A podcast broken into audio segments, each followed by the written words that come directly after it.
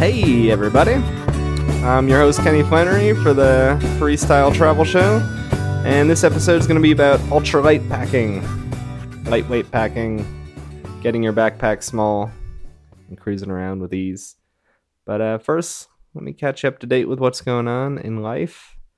I think the last episode I just got into Pokhara in Nepal, and the real adventure began. So, just a refresher, anyone who didn't didn't know.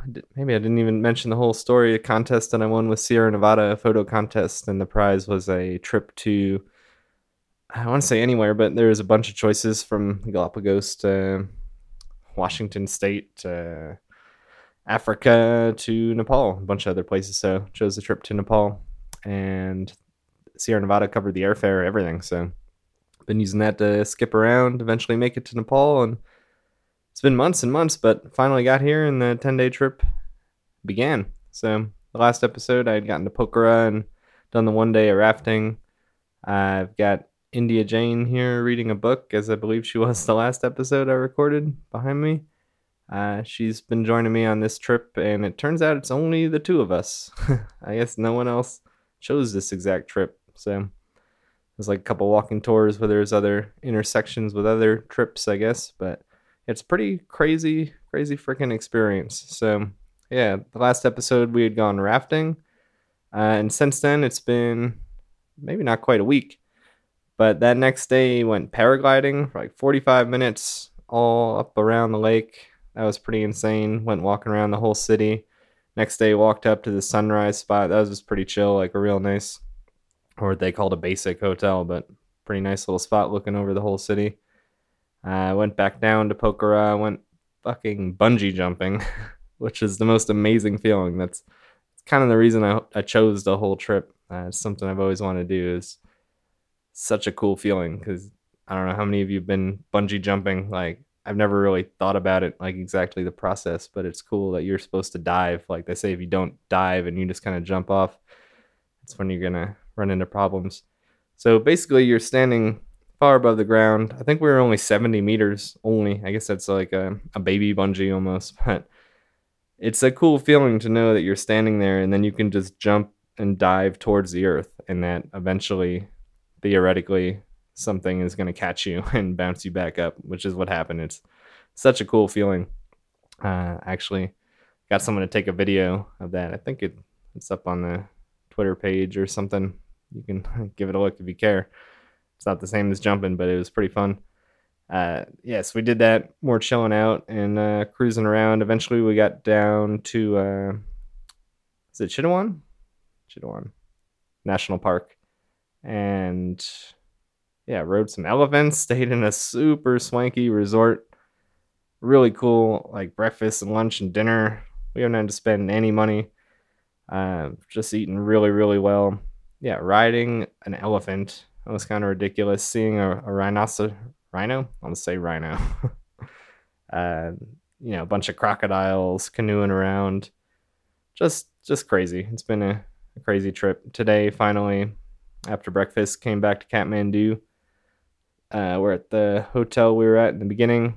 So tonight's paid for. Tomorrow, I guess we're meeting someone in the lobby, and I don't know if they're going biking with us or just giving us a couple bicycles and stuff. And sending us on our way. Not sure how that's going to work. then have one last big dinner and then one more night in this hotel. And then, uh, yeah, the dream is over. This little thing that's, you know, on to the next thing. Maybe go uh, hiking up north from here. Maybe go check out my friend's farm for a couple days at some point. Try to cram in a bunch of good times before India. Um, yeah, not not sure how long I'll be in India. Depends how long I'm in Nepal. But get to that when we get to that. Uh, so, anyways, this episode, like I said, is going to be about ultralight packing. And I'm going to be referencing an article a little bit. I actually recorded what you're about to hear yesterday. And I'm not sure if I mentioned the article or not, but if you go to hobolifestyle.com, I have a packing guide, ultralight packing guide for freestyle travel. So you can either look for it there, but if you just Google ultralight freestyle travel, it's got to be like the first result or or up there Hobo lifestyle so yeah just uh, i'll put a link to that in the show notes too but uh Should be a bunch of good information. And India Jane, who I'm traveling with, she's got a pretty big backpack at the moment, and it's kind of cool to see her throwing a bunch of stuff away. she got rid of a bunch of stuff today, just took it down to a, a hostel, and I kind of talk about that later, just like how you can get a bunch of your stuff, pile it up, and get rid of it. And it's a pretty good feeling to, to kind of let go. So, hope you enjoy this little segment. Ultralight packing. Okay, ultralight packing, lightweight packing. Trying to keep things small. So, I'm going to talk about the different things that I carry, uh, what you might be able to carry and carry less than me, and who this is really for, which is freestyle travelers. And that's part of the whole definition of that is people that get around by any and all means, whether it's hitchhiking, hiking, taking buses, planes, staying in hotels, hostels, couch surfing, camping, all that kind of stuff. So there's a few things in here that might not apply to you if you're just purely couch surfing and staying in hostels, uh, particularly in the camping section. But uh, the rest of it should make sense, and even some things in there like the water filter will uh, make some sense to you. So I'm going to talk about uh, different kind of categories of things you'll carry, which are clothes, toiletries, camping stuff, electronics, and then uh, just kind of odds and ends. And kind of the whole point of getting your backpack smaller and lighter is obviously it's just more comfortable to carry. But uh, tangibly, uh, the airport's one of the big ones. Getting your bag to a small enough point where you don't have to check it is huge. Uh, it can be expensive to pay to check your bag. Uh, also, you got to wait for it at baggage claim at the end. One time I waited maybe just 20 or 30 minutes to get my bag, but in that time, the line for customs had grown by about two hours. So it really added a lot of time. And that was probably the last time I ever checked a bag. And hopefully, I don't have to do it again. But also, if you get to a city, uh, it's nice to not have a heavy bag and not worry about where am I going to put this, where am I going to stay, find someone to stash it with. If your bag's light enough, then you can just kind of cruise around and you're not even really thinking about it. So, kind of the target weight for a bag is uh, if you can get it under 20 pounds, that, that's pretty good. Uh, if you can get it under like 15 pounds, then you're golden. That's around seven kilos, more or less. And seven kilos is, along with dimensions, that'll basically get you on any airplane uh, with just uh, carry on. You don't have to worry about checking it. Uh, some airlines are stricter than others. Uh, some only let you allow allow you with a personal item. They'll still charge you for a carry on, uh, but uh, you know you kind of gotta eat that one or be able to pull out the frame of your backpack. And sometimes you can get it small enough to be a personal item even. But yeah, that's kind of the the target. I would say shoot for 15 pounds. Obviously, if you got food and water, makes a difference. Uh, I'm not talking about if you're you're hiking because if you hop on a plane, you can just eat up all your food first, that kind of thing. So let me start with clothes because that's probably the thing that people bring way too much of uh, when they first start traveling, and it's usually in the first month or three they realize that they don't need all the things that they've brought. So what I carry about three t-shirts, one long sleeve shirt, I've got a, a fleece kind of hoodie. I've had uh, just regular, you know, cotton hoodies in the past. I've got a rain jacket. I've got a baseball hat, a beanie. And then I've got one pair of jeans, one pair of shorts, uh, three pairs of underwear, three pairs of socks, pair of long underwear, and then I've got my uh, Keen Newport sandals, like a sports sandal. I'll get into that in a second. I'll start with the shirts. Uh, yeah, three seems to be the magic number for me. I've, you know, I've had as much as five at times, which is way too much. You don't really need that. And I've had as little as two for short periods of time, and I think you can get away with two. Uh, you just if they're both made out of merino wool, and merino wool is kind of known for coming out of New Zealand, but it comes from a lot of places, and it's a fabric that dries pretty quickly. And the main feature of merino wool is that it doesn't stink, uh, at least not that quickly you can literally just be hiking with it all day for several days in a row and it won't stink. Like you might stink underneath, but the the shirt itself uh, won't be too bad. That's kind of the, the best part about it. And in hot weather, it tends to kind of keep you cool. In cool weather, it's sort of the opposite. Keeps you a little warm. It's just kind of like a magic fabric because of that, it's insanely expensive. Uh, some of the best t-shirts out there, like by well-known brands, I'd say Icebreakers, probably one of the most respected brands for merino, and their like kind of iconic t-shirt is usually around seventy dollars or something, which is insane. Uh, but you can find other brands, you can find stuff on sale, and maybe get lucky. I mean, if you got the money, just go for it, of course. But if not, you know, got to stick to cotton. I, w- I would stay away from synthetics because synthetics stink the worst. Like, I know Under Armour uses a lot of different materials, but I had one regular synthetic like Under Armour shirt, and that thing would just stink halfway through the day, like real bad. Like, you know, when you smell yourself, it's it's really bad. So I would stay away from synthetics, even though they can be comfortable uh, for travel. Not so good. So yeah, I'd recommend sticking to three shirts. If you can get two merino shirts and one cotton, that's the best. You definitely wouldn't want all merino. You want one shirt that is kind of like a throwaway shirt, uh, something you can work in, get dirty, mess up. Uh, if you're gonna work the marijuana harvest or something, like that shirt's gonna stink pretty bad afterwards, and you don't want it to be like a 40, 50, 60, 70 dollar t-shirt that you then gotta kind of throw away. Uh, as far as staying warm, and everything I listed is good for all seasons. So what I'll do in the coldest time is uh, put on the t-shirt and then the long sleeve shirt, then the fleece, and then the rain jacket on top of that. And then I'll have the long underwear on, jeans on, the warm pair of socks, put the beanie on, and that's kind of full warmth mode, especially if you're walking uh, that's been pretty good for me, even in below freezing temperatures.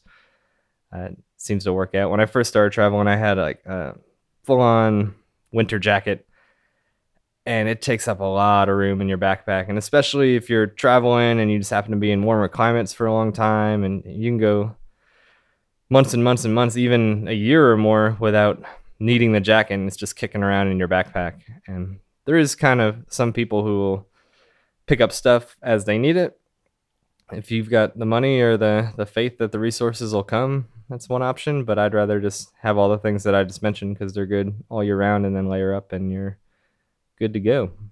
Uh, I'll mention jeans just because a lot of hikers, especially, but other travelers, aren't too into jeans because I get it. They're really bulky. they take a long time to dry. If you do get them wet, uh, yeah, if you're hiking, they're not the best as far as being breathable. But I just I just love jeans. They're they're comfortable.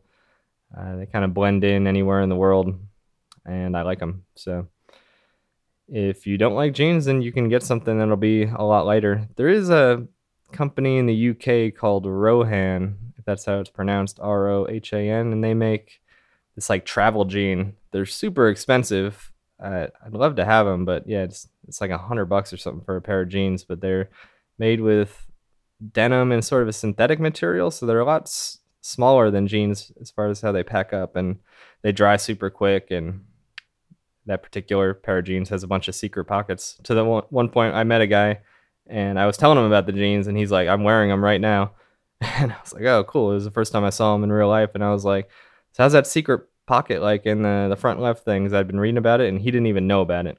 So that's how good of a secret pocket that was. I I told him about it. and he'd been wearing them for months. So I don't know if you can afford something crazy like that. Go check that out. Um, underwear, three pairs is definitely enough. Underwear and socks are the easiest things to clean in the sink or otherwise. So, yeah, three pairs is kind of a good rotation. Any more than that, and yeah, it's just unnecessary. You should be able to clean your underwear every day or three. Uh, same thing with socks, and socks three pairs might even be too much but i kind of have a recency bias because i've been in pretty warm weather lately so my socks are just taking up space in my backpack for the moment.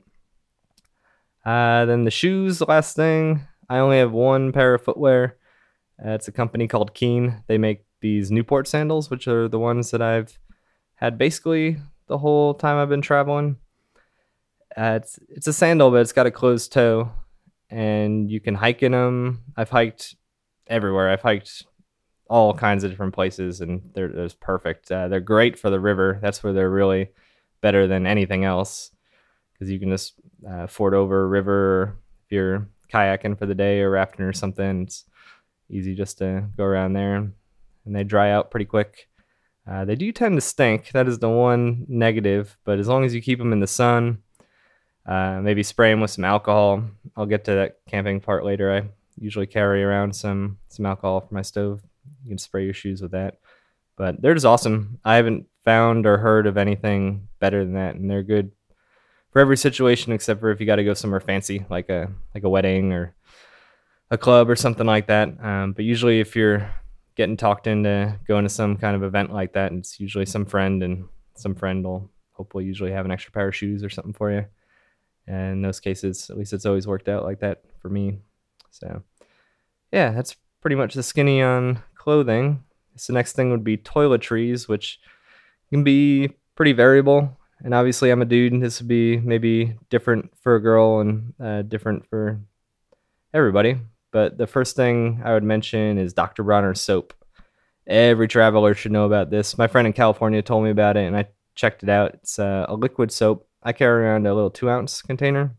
They sell massive ones too, like really big bottles of it. And some fancy little grocery store, health food stores will even have it on tap, and you can like come in with your own container and fill it up. But what it is, it's kind of like I call it the Swiss Army knife of hygiene.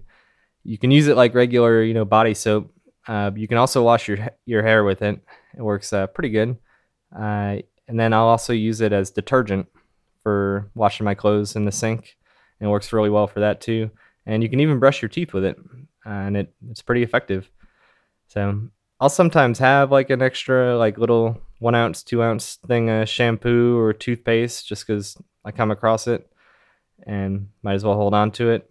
Uh, that can be a bad habit just to sort start pack rat and stuff like that. But uh, if I run out, you know, the Dr. Bronner's is always there for me, and I I always use it for soap and uh, detergent. So check that out. Comes in a bunch of different scents and flavors, and for the eco hippie folks out there, it's super um, yeah eco friendly. So if you're bathing in a river with this stuff, no one anyone who knows what it is isn't going to shout at you that like you're polluting the environment because it's just it's good to go. Um, also, I use a beard trimmer. I never shave all the way clean shaven. It's pretty rare, but the the best beard trimmer that I've found as far as being small and light, but still effective. It's uh, made by Gillette. It's called the Gillette Pro Fusion, I believe. Uh, if you go to hobolifestyle.com and you click the gear tab, a lot of the stuff I'm talking about I have listed there.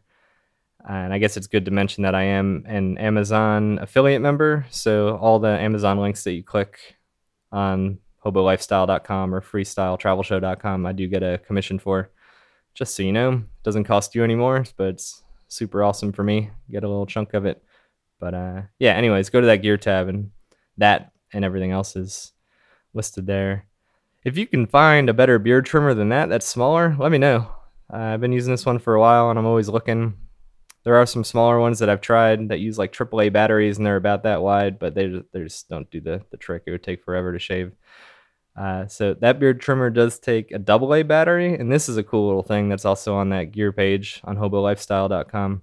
It's a double A battery, but the top part of it kind of unhinges and it exposes a male USB port, which you can then plug into almost any phone charger or into your computer, and it charges the battery. So it's like a self charging battery kind of. There's no cord that you need for it or one of those little extra box things that you pop batter- regular rechargeable batteries into. It's a really cool gizmo. Uh, and I love it because I don't have to replace AA batteries. I've had just one, that one for two or three years, and it's still still going strong. I only trim my beard maybe once every month or something like that, so I don't use it a ton, but enough. So check that out too. It's pretty cool.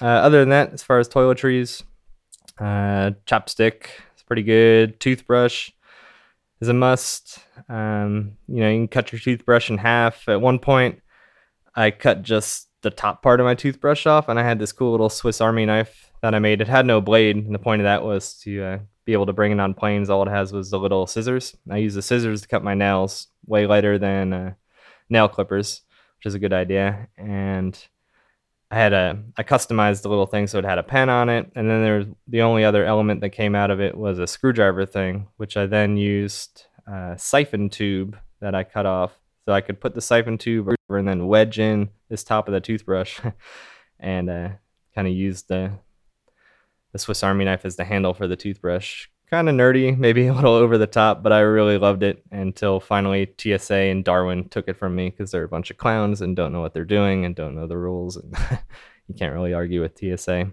I'd flown with it a bunch of times until they took it. But, anyways, that's a toothbrush. Uh, I guess the only other thing would be deodorant. Just get yourself a little travel size deodorant, something like that. I'm sure there's a better solution out there, something like much smaller. Somebody recently, just a couple weeks ago, gave me this crystal deodorant, and I'm only just trying it out. It's weird. It's kind of heavy. I don't know if I'm gonna stick with it, but it's so you screw the cap off and it exposes this crystal kind of thing, and then you're supposed to run it under water, and then just really quick, and then use it like regular deodorant and that's it. And then somehow it makes you not stink. It, it, it seems to work, but it is a little heavy. It's strange. I got to keep testing it out, see if I like it or not. But I don't know. Maybe just go back to regular deodorant. Uh, yeah, and then everything I just throw in a little Ziploc bag, the kind that the airport wants you to have for obvious reasons. Uh, so the next thing would be camping. And the one thing in this section that I think everybody, every traveler should have is the water filter. Just because even if you're not going out through hiking and having to filter, you know, river water and pond water and all that stuff, you still are probably going to other countries where the water's questionable. And those tabs or whatever, obviously that's probably the lightest way you can go, iodine tabs, but then you got to replace them and you might run out. And it also takes a while. You got to stick the tabs in the water and wait like what, four hours or something. Uh, so there's a water filter also on that gear page on Hobo Lifestyle. It's called the Sawyer, and it's it's getting pretty popular. A lot of people have them. They have a full size and a mini. I'd recommend the mini just because it's smaller and lighter.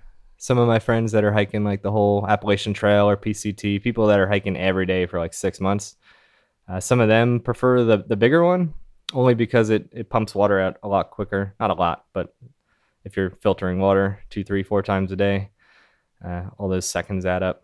But if you're just traveling and hiking kind of occasionally, go for the mini. It doesn't take up a lot of space.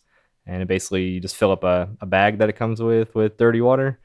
And then you screw this little filter on top, and then you just squeeze it through into a clean bottle and clean water. You're good to go. Uh, the rest of the camping stuff, yeah, probably doesn't apply if you're only going to be couch surfing and hosteling and stuff. But if you're really getting out there and traveling and hitchhiking, you know, some nights you're going to get stuck out and if you're like me, you just like through hiking. You like to find some hundred mile trails, at least here and there. Uh, so you'll want things like a sleeping bag. Uh, sleeping bag basically just sleeping bag in some kind of tent, tarp, or bivy sack. And with that, you have the option of sleeping almost anywhere in the world for free. you can find a place. It's pretty critical to have. My sleeping bag is a 20 degree Fahrenheit bag, which is just below freezing. I don't know what that is in Celsius, maybe negative five or something. Uh, I like that because basically it has to be pretty damn cold for me to not have the option to camp. Uh, and then as far as shelter from the rain, I prefer a bivy sack. Uh, so you might have a tent, especially if you're traveling like in pairs or something. Yeah, maybe like a two person tent will be the lighter way to go some people are really into tarps. Uh, the problem with tarps is, yeah, it's hard to get lighter than a tarp, but then you probably also need a ground sheet. And then the biggest deal breaker for me comes when you start talking about mosquitoes, because all these tarp people then have to have a, a bug bivy. And at that point, you're getting heavier and more confusing than just having a regular uh, bivy sack. If you don't know what a bivy sack is, the most basic one is like a sleeping bag, like a super thin sleeping bag that's waterproof, and you slip it over but uh, there's poled bivvies that have like some kind of little pole above your head, enough to kind of get some more breathing room, feel less claustrophobic, maybe read a book. So look into bivvies. Uh, there's a couple of them I'll recommend on the, the gear page, Hobo Lifestyle. I've obviously made my own bivy sack. Anyone who's who knows me knows I did a whole Kickstarter for a backpack that turns into a bivy sack. It's super cool. That's what I travel with. Uh, if you're interested, send me a message. I don't know when I'm going to be making more, but I'll keep you in mind for when I do if you are interested. Um, yeah, I also have a cook pot, pretty small. I think it's 0.6 liters, of a cook pot, and then I have a cat food tin stove, which is kind of like a tuna fish can but smaller, with a bunch of hole punches in there. And then you can pour some alcohol in there, like rubbing alcohol or better, stronger, not just like vodka or something. Uh, yeah, and it works like a stove. I only use this when I'm through hiking, though. I've never used it when I'm just hitchhiking, camping, or at people's places or anything. So if you don't think you're going to be doing intentional through hiking, uh, you can probably do without it. But I like it. I like just having that option, just knowing I can go out into the wilderness and cook my ramen if I want to, make some coffee.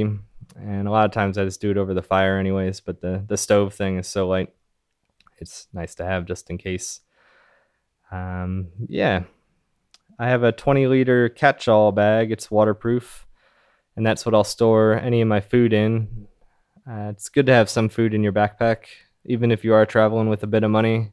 If you're hitchhiking or otherwise, and you get caught out the middle of nowhere, you can't eat money. So it's good to have some granola bars and good to have some stuff to cook. If you show up to someone's place, like you don't want to assume that they can cook for you or something like that, and also, if you do want to randomly go hiking, sometimes I've been hitchhiking and we go by this trailhead and the person give me a ride like, yeah, there's a sick trail there. It's like goes 40 miles and comes out on this other road and I just want to hop out right there, really, and go hike it. I don't want to have to go fool around and be like, oh, can we run to the grocery store? I need to get some supplies. So it's always cool to have a couple days worth of food in your bag. So I've got that little 20 liter bag and I just throw all my odds and ends in there and it works out pretty well. All right. Next, next thing would be electronics, which is going to be totally different for everyone. Some people might have zero, so I won't spend too much time on this. Uh, phone is the big one that probably most people will travel with for obvious reasons. You know, email, maps, you name it. Uh, you know, charger for that. I've got a little, you know, battery power pack. Uh, I think I'll link, link to some on the gear page too. They make some that are just almost the size of a credit card, but maybe like five times thicker. Uh, get one of those and it'll usually charge your phone up at least once or part of the way. It's kind of handy to have. I used to travel with a solar panel for the first year or so, but it was useless. It's pretty useless. It's pretty rare that I'm stationary somewhere in the sun long enough for that to matter. And it, they take a long time to charge anyway. So they're clever, they're cool, but mm, yeah, you can do without those. Uh, I've always traveled with a cigarette lighter um, charger but I should probably get rid of that too. Obviously, that's a super small thing. It doesn't make a huge difference weight wise, but most people in cars will have their own little charger and you can plug into that. So that works. Then international plug adapters. That's good to have if you're bouncing around continents and countries a lot. Um, I'm thinking of making my own custom one. I can keep you guys posted on that in the future, but there's one set from REI that's pretty good. It's all the individual ones. I'd recommend just getting all the individual ones instead of like the big universal blocks because they're just huge and obnoxious. And like the UK one is the worst. It's the, the most bulky, bulkiest one. And you can actually use the European plug in any of the UK ones. You just got to shove a pencil or a little piece of plastic into the ground and it'll release and you can put that one in. So just consider that. Uh, I've also got earbud headphones for obvious reasons, and I've got a laptop. But if you don't do any programming or video editing or graphic design or anything real kind of specific like that, I would not travel with a laptop. It's just big, bulky. You worry about it. You either worry about it getting stolen or wet or bashing it around. They're heavy. Like a three pound laptop is kind of a light laptop, um, but that's it's heavy. That's like three times heavier than my backpack empty. So I'm still doing it. I've got some, you know, specific things that I do, but if you're just doing writing, that's one of the big ones that you might have a laptop for. Uh, don't do it. Instead, get a Bluetooth, like a fold-up Bluetooth keyboard, and I've linked to a couple of those on the Hobo Lifestyle too. And they fold out to the size of a regular size keyboard, and then but then they fold up to about similar size to most phones, but thicker and they just connect via Bluetooth, and then you can type like normal. And there's a lot of really good ones for less than 50 bucks. In fact, most of them are closer to 20, sometimes uh, 10 or 15, uh, and they work. There's a lot on Amazon, so I I linked to at least a couple on the site that I've used. Uh, you can check those out, uh, but better to have that than a whole a whole laptop for sure. All right, the last thing is just like odds and ends, random little stuff. If you're hitchhiking, I think in one of the la- the hitchhiking episode, I might have suggested the fold up whiteboard, and there's tutorials online for that. If you just uh, Google DIY fold up whiteboard, some videos will probably pop up. So I usually have one of those. I recently lost it, so I just got to make a new one, and it's basically free to make if you can just get the paper and the, the masking tape Just pay for a whiteboard marker really and then whiteboard markers which i didn't lose still works on cardboard so that's pretty good um, you know getting real specific i have a wallet that i made just out of sil nylon i wouldn't have a full bulky wallet for traveling just try to keep that as you know light and simple as possible um, i've usually got some you know i mentioned food but i'll usually have spices and some sauces, Taco Bell sauce, and maybe some teas and stuff like that in my bag. Uh, I usually have some currency from all over the world. You know, I, whenever I leave a country, I try to spend like the last penny of that currency. Sometimes I don't, and then I just stubbornly hold on to it, which is sometimes nice when you come back to the country and you got like three or four bucks of that currency, and that'll kind of keep you afloat for a day or two, so you don't have to jump to the first currency exchange or ATM that you find you gives yourself a little leeway. Um, I've got Metro cards from all over the world because uh, some of them cost money just for the card itself. So I just kind of hold on to them. Got them from Atlanta, LA, London, Berlin. I think I got. I know I got a New York one. A little stack of those.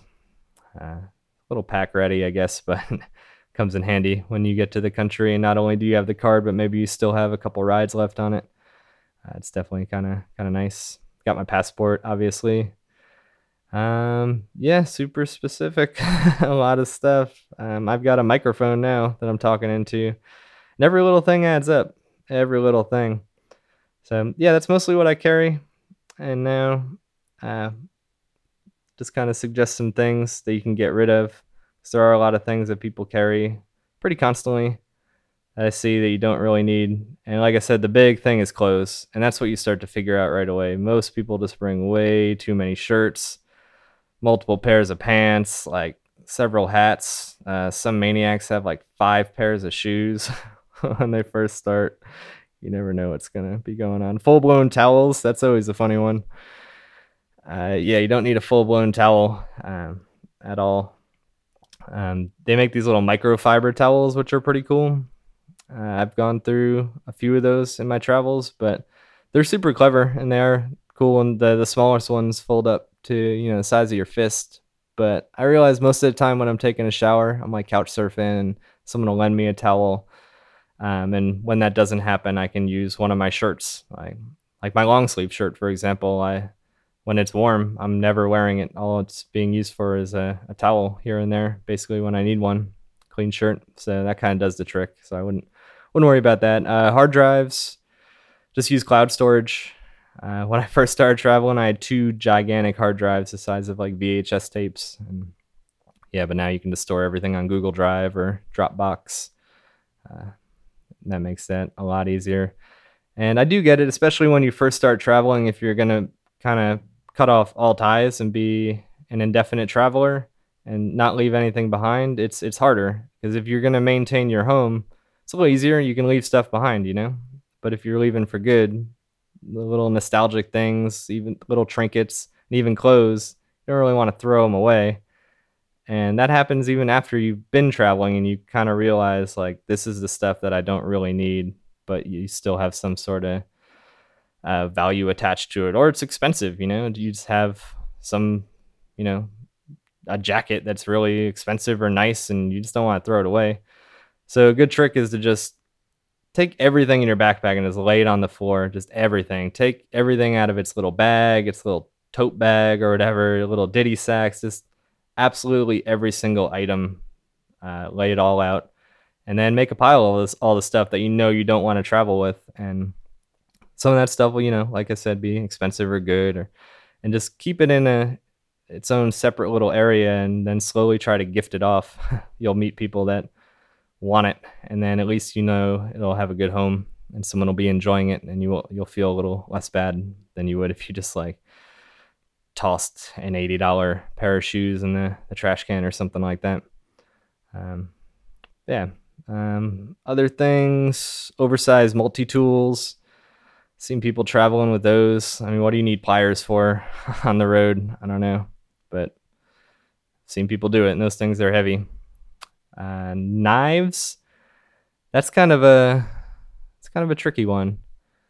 I don't travel with a knife. I did in the beginning, but I don't really use it that much. I didn't use it that much, I should say.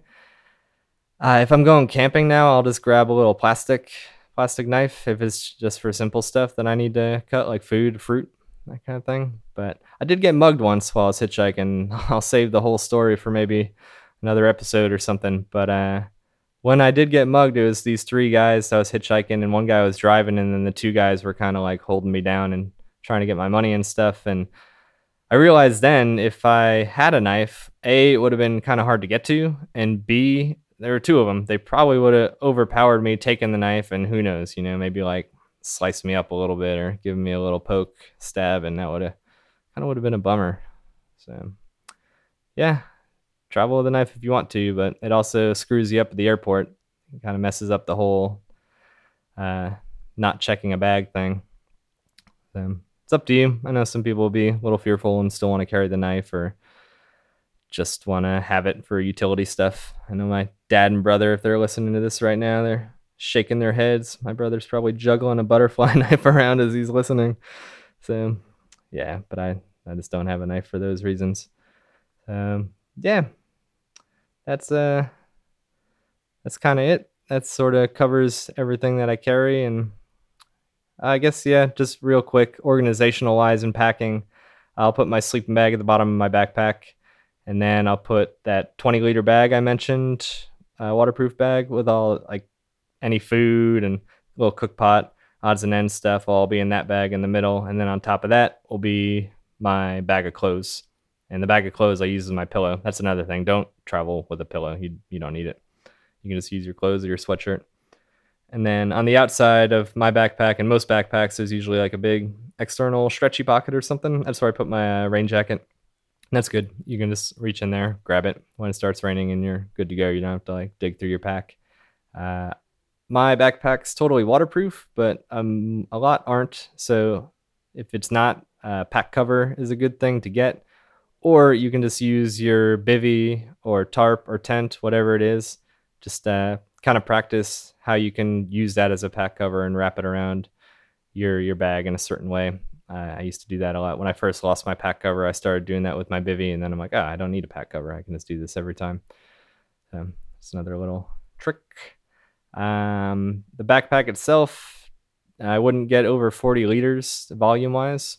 And the smaller your backpack is, the less stuff you can pack in it. Like if you get an 80 liter backpack, you'll tend to fill an 80 liter backpack with stuff. So definitely recommend 40 liters or less. Uh, Osprey is a good brand if you're wanting specific brands. Their Exos is pretty good. they make an Exos 38, an Exos 48. Uh, yeah, there's a lot of good backpacks out there. But yeah, 40 liters, kind of a good way to go. So yeah, that's packing. Uh, travel light, be free. All right, hope you guys enjoyed that. Helps make your uh, backpack a little bit smaller. Should be good. Um, the next episode, I think I'm gonna do. I don't know I just started that sentence. I'm not really sure yet. I'm gonna figure it out as I go. I do have a uh, two or three people uh, waiting in the wings that I'm hoping to interview for sure. Uh, Casper, I'm gonna talk to him as soon as I can about Trustroots and uh, hitchhiking and stuff in general. I'm really hoping to get a hold of a, a, guy I met in Hawaii and talk about Bitcoin in relation to traveling. I think that'll be really cool. When I met him, I was asking him a ton of questions, and he was super cool and passionate about answering a lot for me. And uh, if you don't know a lot about Bitcoin, this would be a cool way to, to learn about it. And me too. I want to learn a little bit more about it, and especially how it relates to how you can travel and kind of take advantage of how it works. So that'll be one. And then, yeah, just a couple other uh, friends and people I know that I'm hoping to reach out to. The problem just recently has been uh, Wi Fi. Wi Fi has been pretty bad in all the places I've been to in the last week or so. But uh, if I get to a stable spot, I'll do some of those interviews and post it up. That way, you're not just hearing just me in these first three, four episodes. So that'll be really cool. Other than that, send me a message anywhere that you want to. Uh, freestyle travel show at gmail.com. If you're on Twitter or Facebook, just look up uh, Freestyle Travel Show. On Twitter, it's just Free Travel Show. They got a little character limit. And hobolifestyle.com, of course. It's got about a decade worth of stories on there and travel advice. You can always look on there. That's where that ultralight uh, travel article is if you just want to read some more about that, get super into details. And the last thing I would say is kind of, I'm not officially related to Google. Is that the way to put it? I'm not, yeah, they're not sponsoring me. I have no affiliation with them. But I like to talk about their phone service that I've been using. It's called Google Project Fi. And I have a referral code, which is TDW3EE. And if you use that code and sign up for their phone service as well, you get 20 bucks off, and so do I. So I'm motivated to do that because I like their phone service. It works in 135 countries uh, with no futzing around, no switching SIM cards or anything. It's yeah, it's just a global phone. It doesn't really care what country you're in, more or less. It's 20 bucks a month, all the calls you want, all the texts you want. I don't know, I've been really liking it. So if you've heard of it or you've been thinking about doing it, uh, just use my promo code and save a little bit of money, and I'll be stoked too because that'll be most of a bill. TDW 3EE.